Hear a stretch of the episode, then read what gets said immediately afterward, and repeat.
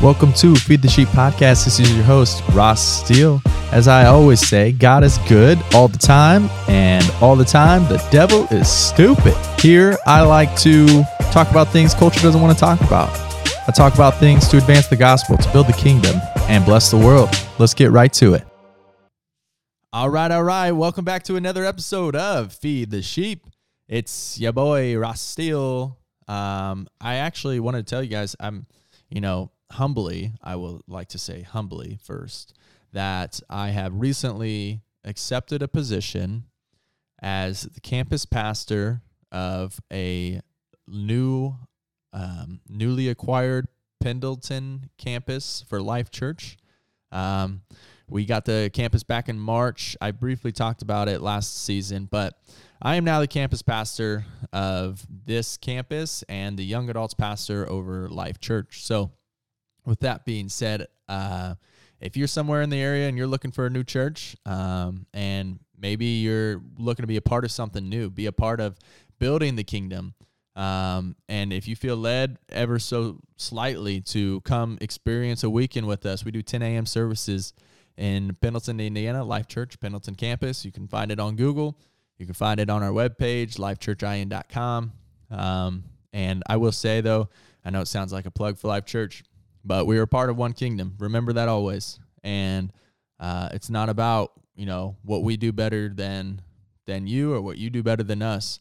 But if you do stuff better than us, I want to know about it because I want to do it just as good as y'all. There's there's a lot of things that other churches around do better than we do, and I'd love to know what it is so that we can continue to build the kingdom um, and and lead people into a relationship with the Lord. And only only the Holy Spirit is the one who changes the hearts. It's not us. It's not it's not the pastor. And um, you know, you're just as likely to lead somebody to the Lord by discipling them and being a witness to them in the in the workplace. You know, not a lot of people can come to Sunday service and or will even come to Sunday service, but you have the opportunity every single day out and about in your world, in your sphere of influence. I just pray, uh, uh, you know, I, I hope that you'll be blessed with a spirit of courage to uh, talk about Jesus with somebody new this week. So as always, y'all, we're going to start with the word of prayer, and then we're going to get to session two of Revision Conference twenty twenty-two. Father, thank you for this day. Thank you for your love, your grace, your mercy. Uh, I continue to pray over everybody who listens week in and week out. I come on behalf to intercede on behalf of the hearts, behalf of the souls, Lord, um, that are being changed ever, ever so slightly each week as they step in and out of church, um, listen to whatever podcast, whatever worship playlist that they play, Lord. May you be at the center of it all. Give them the courage to share the good news of the grace that you've given us. It's in your name we pray. Amen. All right, y'all, this is session two from Revision twenty twenty-two with my good friend, Josh Sousa, who is now most recently, and you'll hear, uh, launched a Chi Alpha chapter at I U P U I. So if you are at I U P U I, this is something that you want to be a part of. You will not want to miss this. This man's got a great heart, and you're going to hear it in this message. So grab a notepad and a pen, unless you're driving. Let's get right down to it. So Josh is, I grew up at a church in Anderson, and then in two thousand eleven, uh, my dad moved us to Life Church, and over at the Fishers campus, Josh was over there, but he knew me before that just through camp and everything else, and and uh, everybody knows that I'm the youngest of six, but my whole family, we're very, very competitive. And if you go to a teen camp, we went to uh, Hartford City Teen Camp uh, during the Assemblies of God week, and yeah, we'll praise praise Lord for that. Uh, but we had a blast, but we're super competitive, and we always went. I went with uh, we were called my youth group was called Remix at the time, and this was when I was with uh, Anderson Faith, and uh, we were down by like four hundred points going into the last day. We just finished. Uh, at the at the we just finished dinner, and we were out on the dock looking over this water. If you've ever been to Hartford City, you know what I'm talking about, uh, and or Lake Placid, and you know what I'm talking about. But I'm out there, and Josh and uh, another leader there that week, they were kind of coordinating, emceeing, and he says, I said, Josh, what do I have to do? What do I have to do to get bonus points so that we can win? And he says, he says, hmm, what, what can I have you do? And he looks at me and says, pee your pants right now. And I said, I said, seriously? Like, you'll give me, he was, he was like, how, how far are you behind? I said, four hundred points. He was like, he's like, I'll give you like five or eight hundred, something. I don't remember the exact money, but enough to get us over so that we could we could claim claim the hardware and get the dub. And I was like, I'll take any, I'll do it all for my team. I'm here to win. And instantaneously, you can ask him, instantaneously, I just I just go for it. And I'm, we're out on the deck, so it's not hard to clean up or anything, but I just I just let it go. I'm like, you know, spirit's flowing, I'm flowing, what's going on here? But but I was like, and you know, this man had the audacity to look at me, he's, and he's he's crying, laughing. He has the audacity to say, bro, you know I can't give you bonus points for that. So I peed my pants for absolutely no reason. Anyways, give it up for Josh Sousa to bring this message from the Word. Man, it's good to be with you all. Uh, A couple things he left out of the story, conveniently, is uh, when I looked at him after it happened, I was like, I can't believe you peed your pants. And he was like, well, these aren't my pants. So the only reason he agreed to do it is because he was wearing someone else's pants. So that's why he was okay with it. Um, so uh, amazing, amazing. I'm so glad to see where he's come from. He went from peeing his pants at camp, now he's running a conference. So it's amazing. The Lord can do stuff with your life. Everybody say amen. Amen. My name is Josh uh, Sousa. I want to show you a picture of my family. Um, with my wife, Dani, and our two youngest kids. We uh, are missionaries full-time. There they are. Uh, we are missionaries full-time to uh, college students. And so we work with an organization called Chi Alpha. And uh, we have been full-time missionaries. We were at Missouri State University for about three and a half years. And then we were at Indiana University in Bloomington. And uh, my wife and I and a team of seven others have all moved to the city where, because I'm originally from here, grew up on the east side of Indy, uh, graduated from you know school over there. But we've all moved back to Indianapolis, and our Chi Alpha chapter is getting launched this fall at I U P U I. So we are really excited. So if you are an I U P U I student, we need to have a conversation before you leave. I would love to meet you. We're actually going to have a hangout um, at, at uh, one of our staff's houses this Sunday night. And if you're like a Butler student, Ivy Tech, Marion, UIndy, um, we want you to, right? So come hang with us. Like, if you're an Indianapolis college student, we would love to have a conversation and just see what we can do together. And so basically the whole thing that we do is we invest our lives into students. We do life on life discipleship for the four years they're with us, and then we raise them up to go and be people that make disciples themselves on campus. And so what we believe is that if we can transform the university, we can change the world. Because the truth is, the world is coming to the university.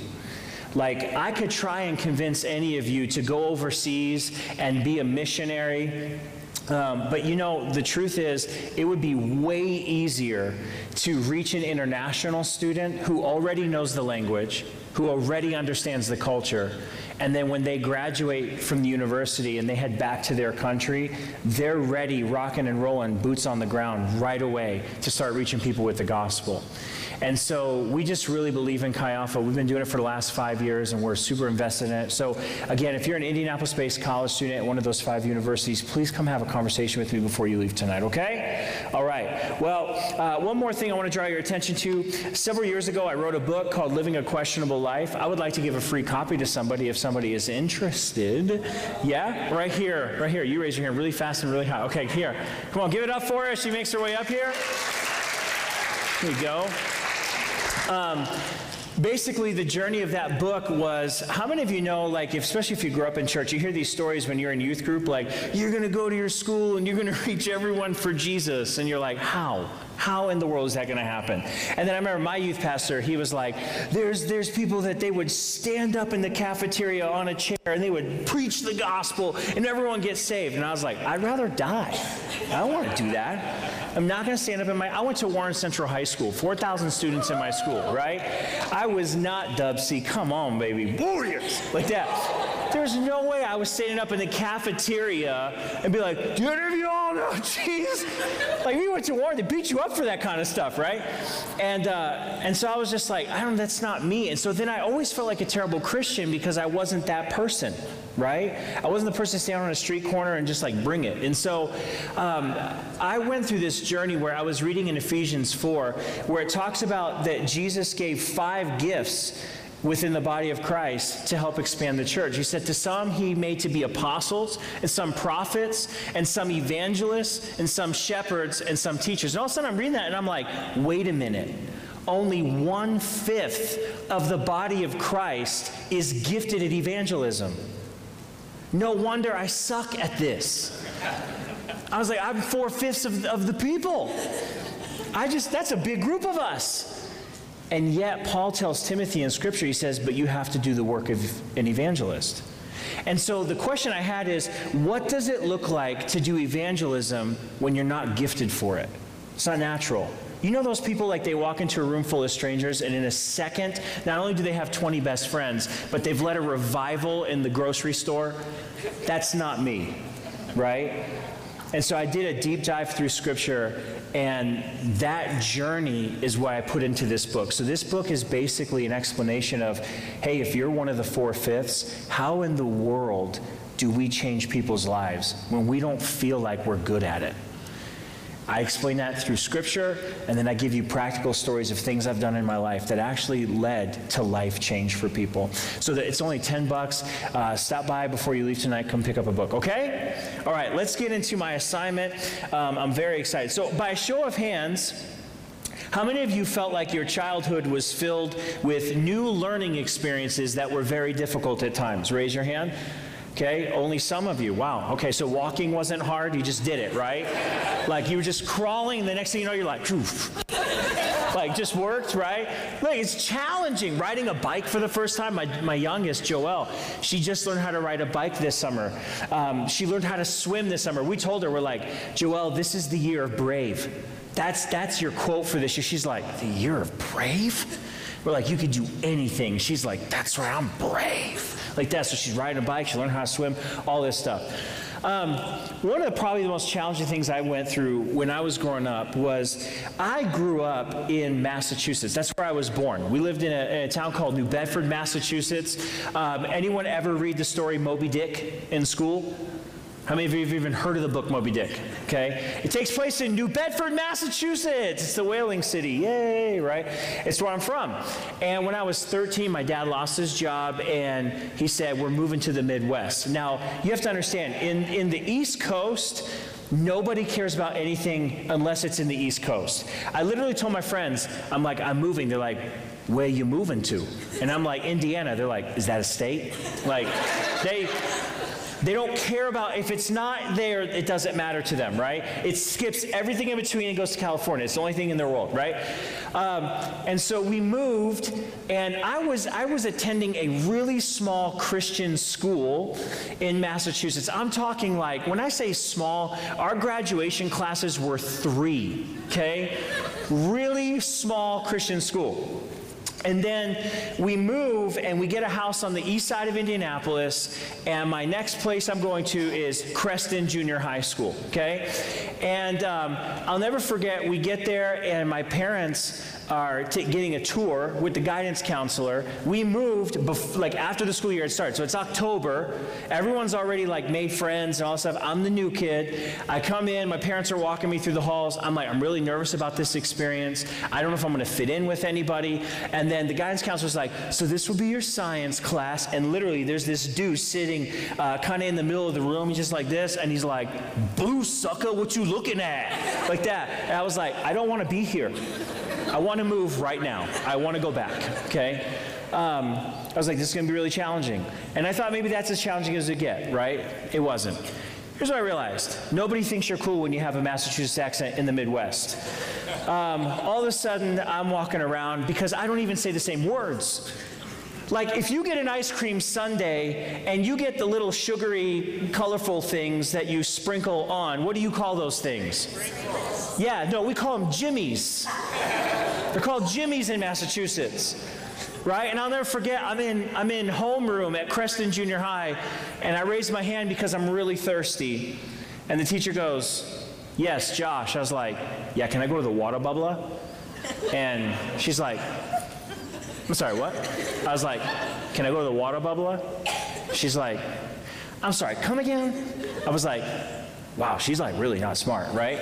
So what happens, every time we say something we think people don't understand, what do we do? We just say it louder and slower. Even when we're in foreign countries, we do this, right? We're like, where's the bathroom? Mm, no comprende? Like that. Where is the bathroom?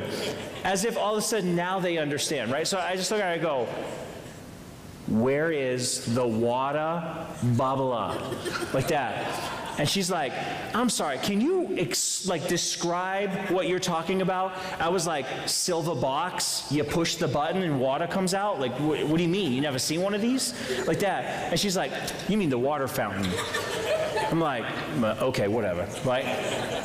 I realized I started getting roasted in Warren Township schools. I mean, every day was brutal. I was bullied so hard. Here's what I did. I would go home every day. I would stand in front of the mirror, and I'd go, water, car. Like, I made myself practice. I lost my accent. Literally lost it. People now are like, I talk like that. And I'm like, no. Why? So you can make fun of me? Because I say jimmies, right? So like, no, no, no. But anyways, brutal. It was, it was a challenging time in Warren Township. So um, in the east side, like, people are just tough, man. That's just what it is. You better get thick skin or, you know, figure something out. So, but because of that, I don't want my kids to think they can't do difficult stuff. So we have a creed that we say in the Sousa house all the time. And it is this: Sousas do hard things. So when we were talking to Joelle about, hey, you're going to learn how to swim this year, she's like, swimming is hard. And I'm like, I know, but Sousas do hard things. And she's like, okay.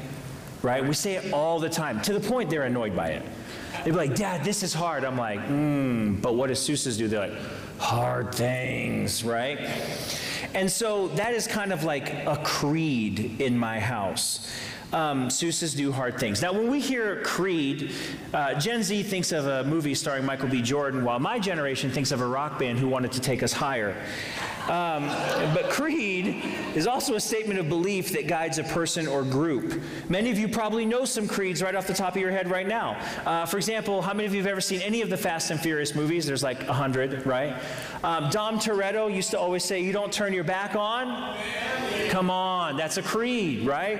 Uh, how about Spider-Man? Any Spider-Man fans? Right? With great power comes responsibility. So the early church had a couple that we know of. There was the Apostles' Creed. There was the Nicene Creed, which are two of the most well-known. However, the earliest creed of the church was summed up in an easy, wonderful, three-word statement of faith. And it is, Jesus is Lord. Everyone say, Jesus is Lord. If you have your Bibles, I want you to go to the book of Romans, chapter ten. I'm going to read verses nine and ten. It says this: if you declare with your mouth Jesus is Lord and believe in your heart that God raised him from the dead, you will be saved.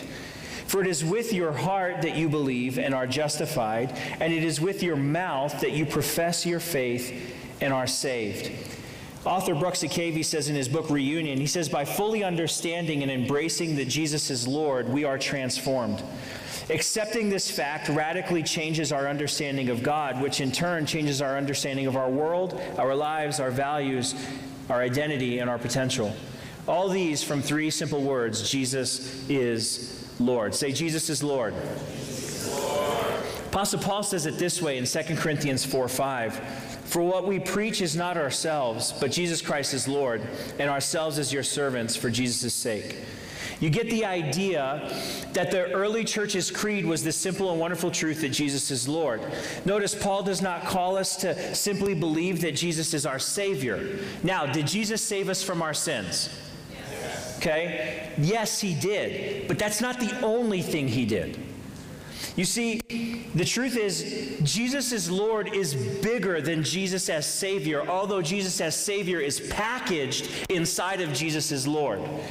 But why do I feel like I need to make the distinction? Because my concern is that if we preach a gospel that only has Jesus as our Savior, and that's all we focus on, Then, then all we have is we think the point of this whole thing is for us to be saved from our sins so we can go to heaven when we die. That's it. That's the point.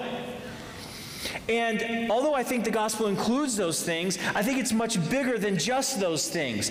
See, I think the gospel may say something about the afterlife, but it has way more to say about this present life. Although the gospel is partially about your redemption from sin, it is more about refocusing yourself into the mission of God.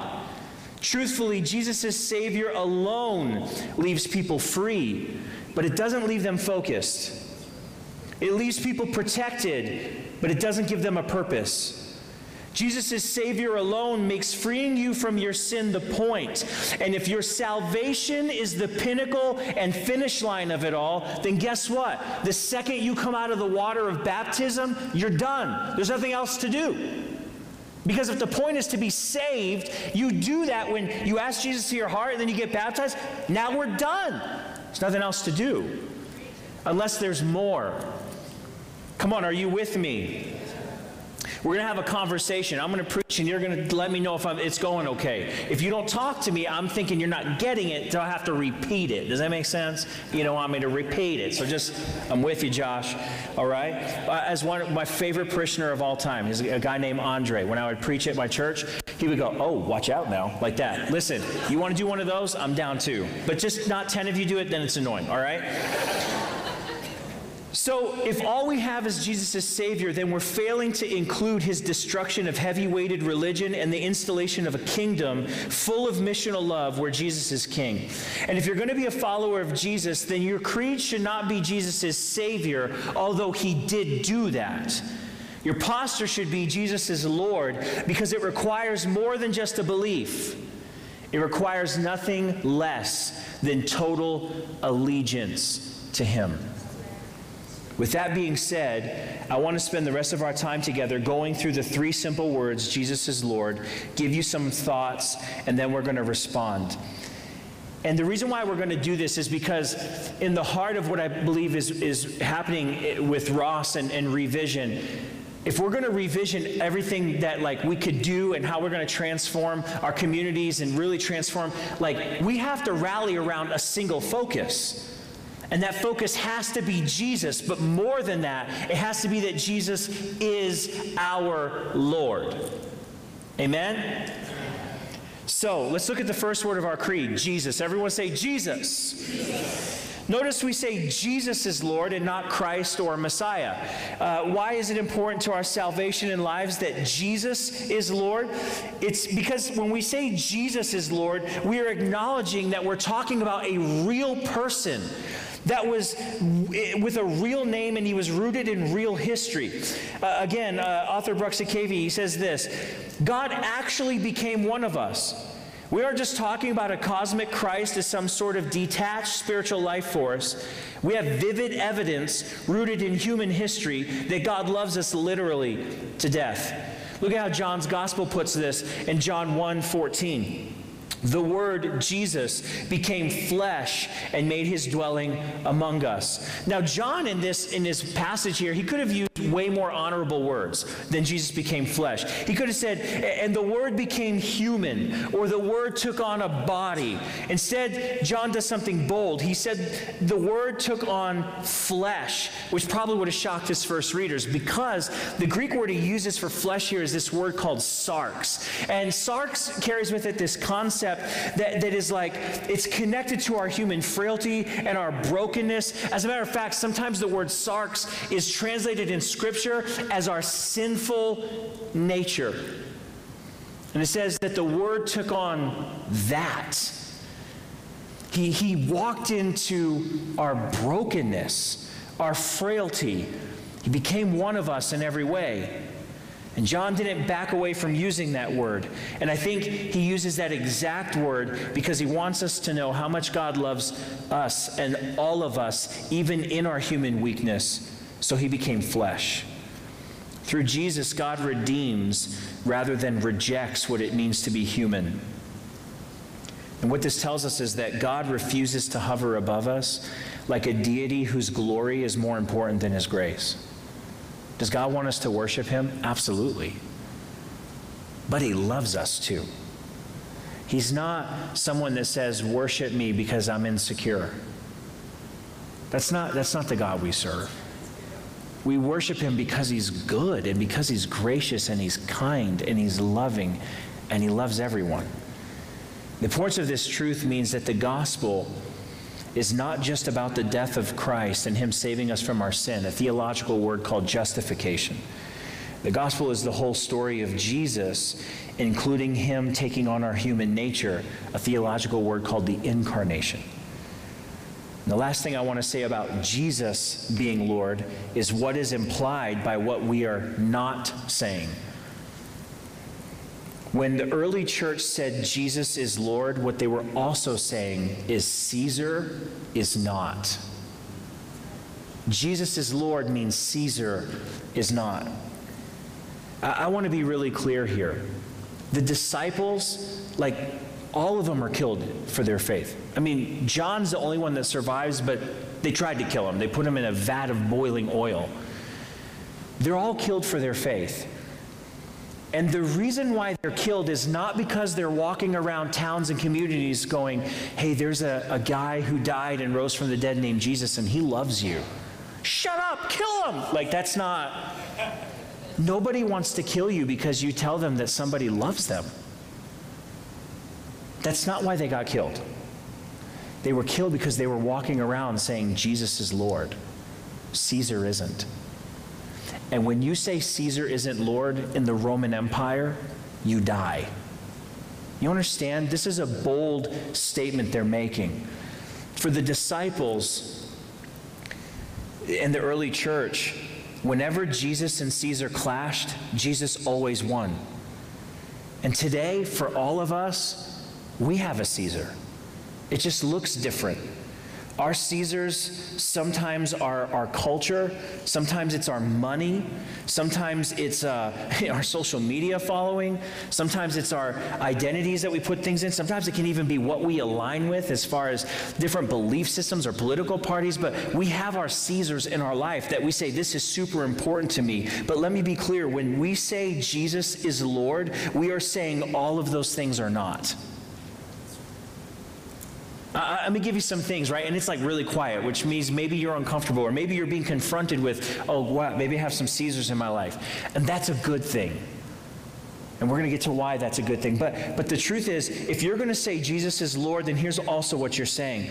You're saying that in your life, culture isn't, your country isn't, power isn't, money isn't, religion isn't, politics aren't, your denomination is not, fame is not, your friends are not, and not even your family is.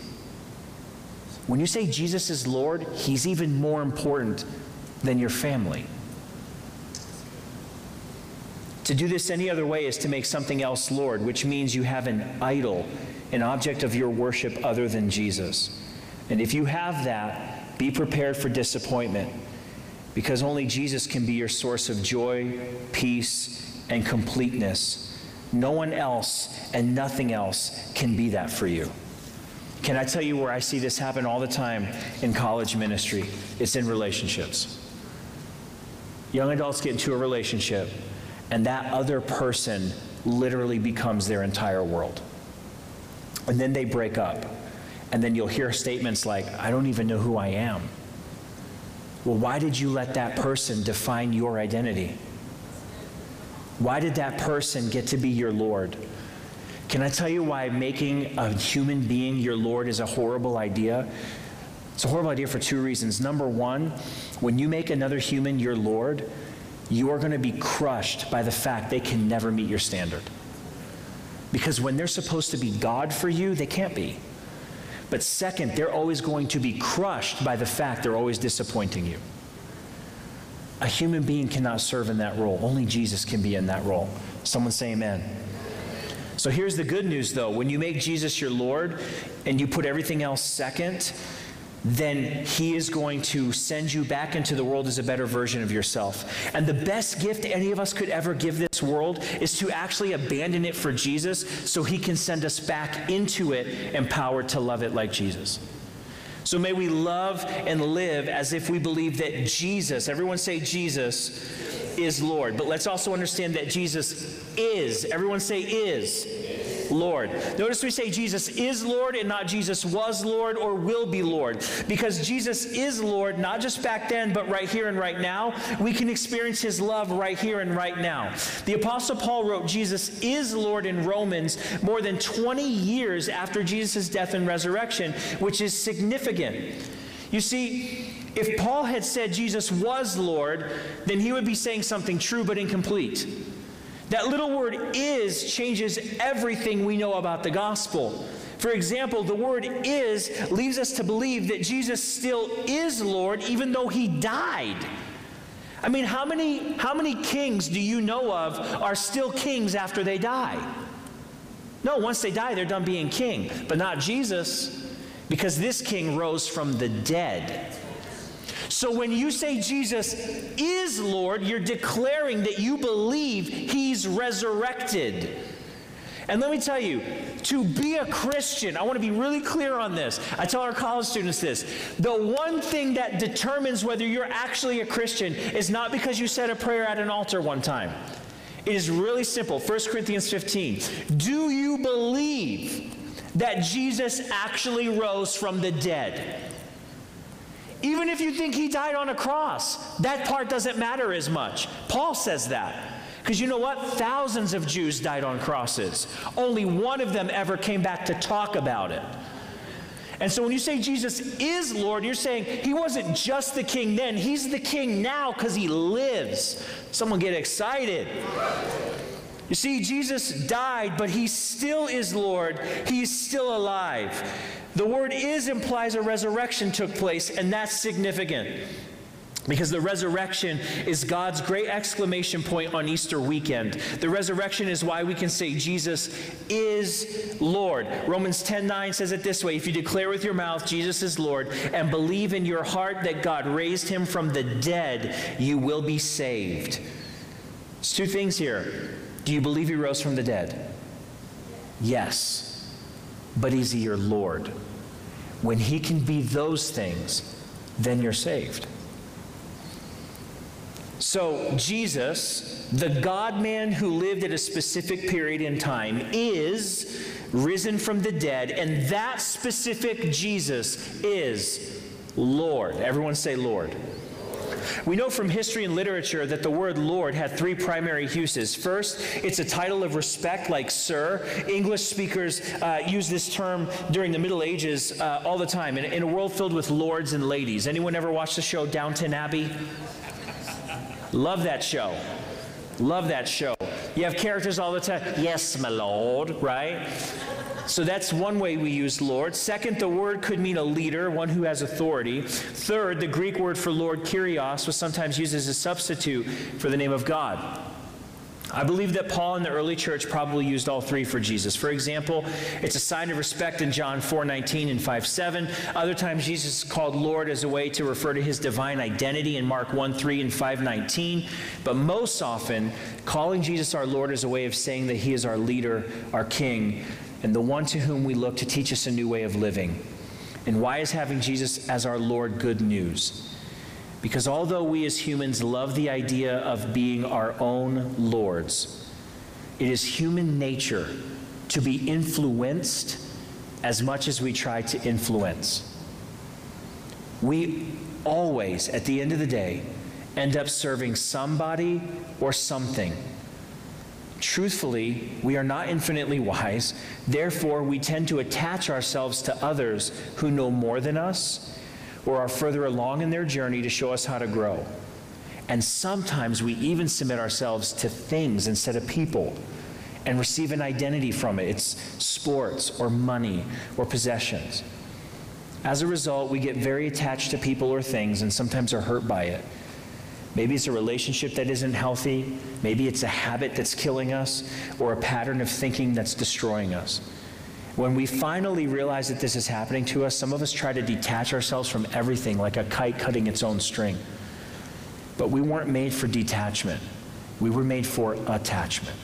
We were made to be in community. As a matter of fact, you know that in the early church, there isn't, there was never even a concept of being able to interpret anything from Scripture by yourself.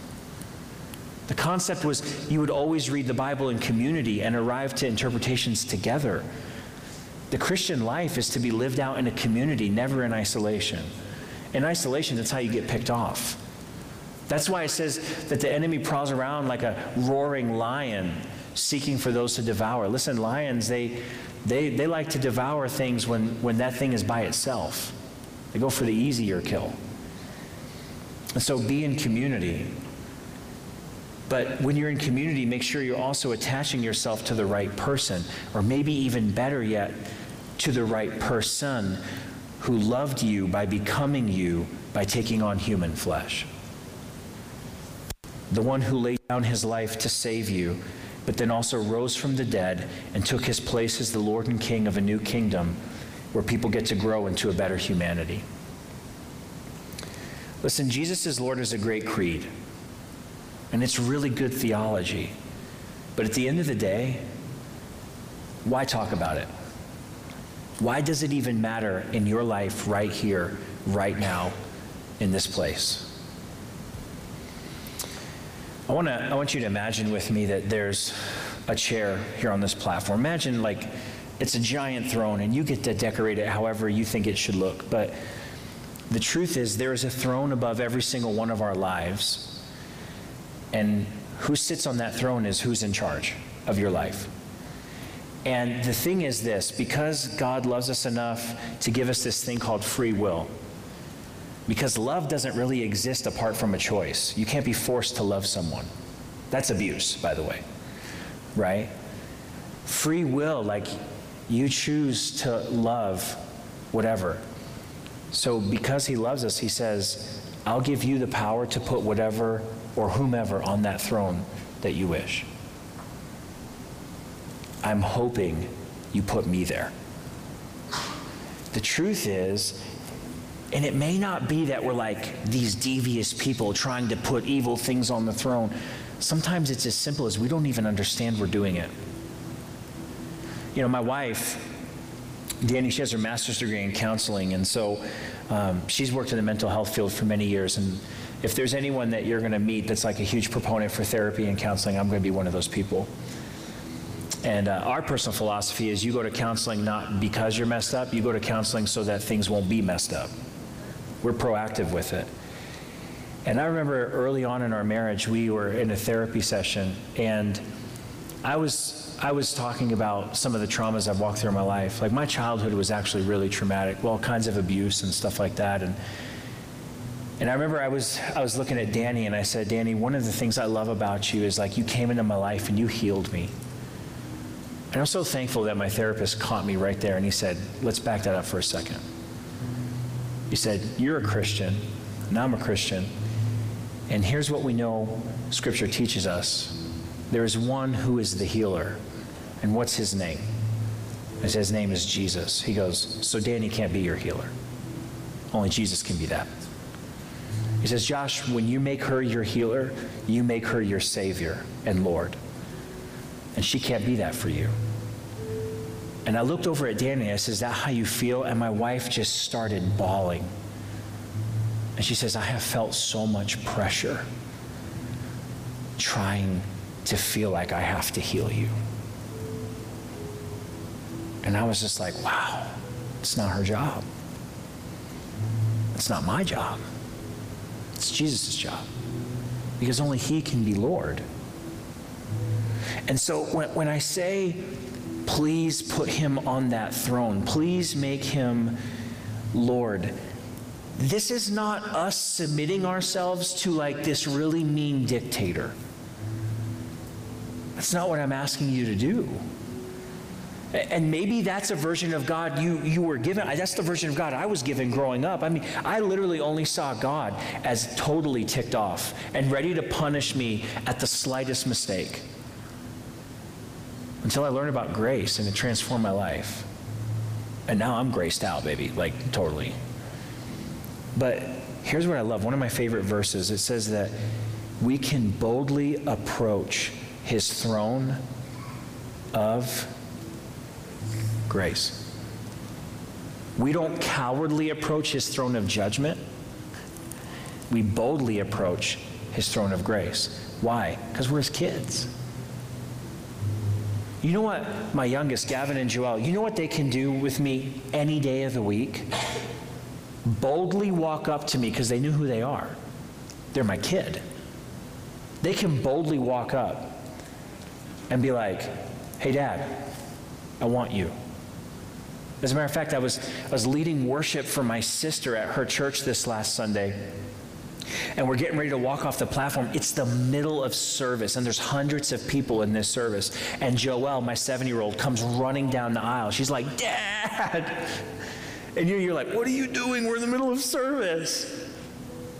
She's not worried. She's like, that's my dad. I can crawl up in his lap anytime I want. I'm boldly approaching that platform. And God says, you can do that with me anytime you want. So when I say Jesus is my Lord, that's who I'm submitting to. Not someone that's like, worship me. But one that's like, do you need me? Come here. He just sits down and he holds us. What do you need, son? What do you need, daughter? That's the Lord we surrender our lives to. And so, really simple. I want everyone to stand to your feet. Here's, here's the response I'm going to ask us to make. I really believe Jesus wants to live out the kingdom life. But listen, we're going to be honest, like you can't live out the kingdom if you don't correctly acknowledge who's king. Like it's got to be him. It can't be you. It can't be a thing. It can't be another human being. It's got to be him. And so here it is, plain and simple. Will you commit to making Jesus your Lord? And that's that's really the thing. And I want you to look inward and deep and down with every every head bowed and every eye closed. I want you to just think for a moment. We're going to ask the Holy Spirit to begin to speak to our hearts, and I and I know he will because he's awesome like that. And when he begins to speak for you, like how you're going to know it's him, it, it might come across like a word flashing in your mind. You might see a movie kind of clip like playing out in your brain, but but he's going to show you something. He's going to reveal something. And the question is, what am I making Lord in my life right now? And he'll reveal it to you, and you're going to realize it's not working. And after we do that, I'm just going to ask you if you want to come and make him your Lord. And then we're going to have people come and pray for you, and we'll get into some worship, and Holy Spirit's going to do some healing work in people's lives. But let's go before him in prayer. And so, Holy Spirit, I ask you to come and do what you do best. And that's looking deep down into our hearts and souls and revealing the hidden things. And so right now, in this room, in this moment, would you come into this place and would you reveal to us the things or the people we have allowed to be Lord instead of you? We're just going to quiet ourselves for the next thirty seconds to a minute and just let him speak to us.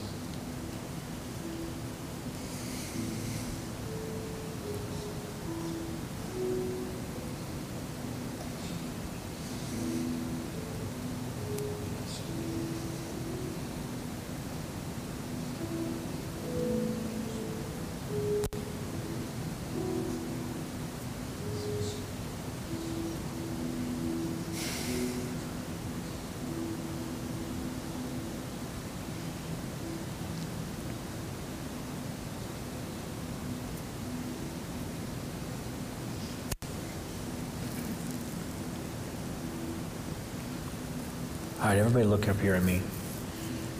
I'm going to start. Because I really believe the only way to really make a difference in people's lives is we have to lead by vulnerability and authenticity. And so I just want you to know, like, I've got them. I've, I've got my idols.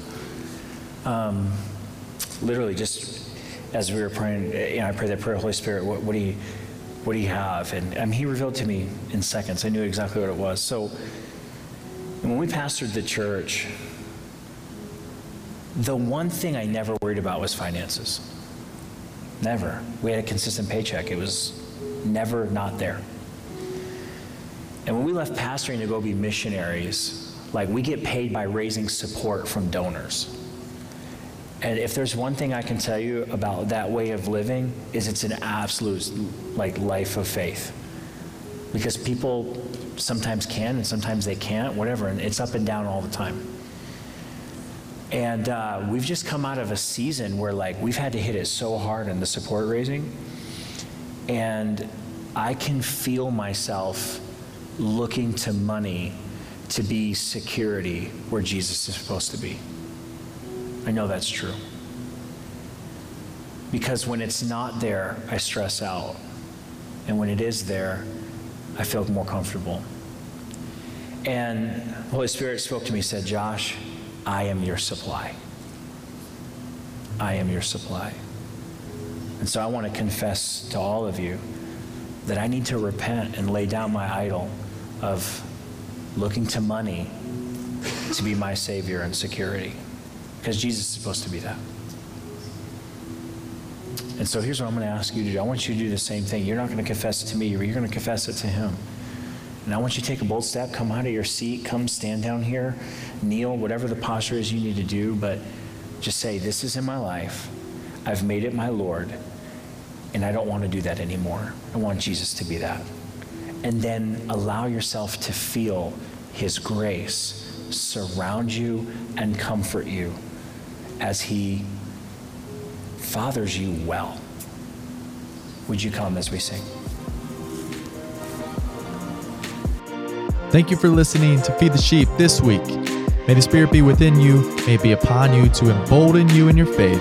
So go out and advance the gospel to build the kingdom and bless the world.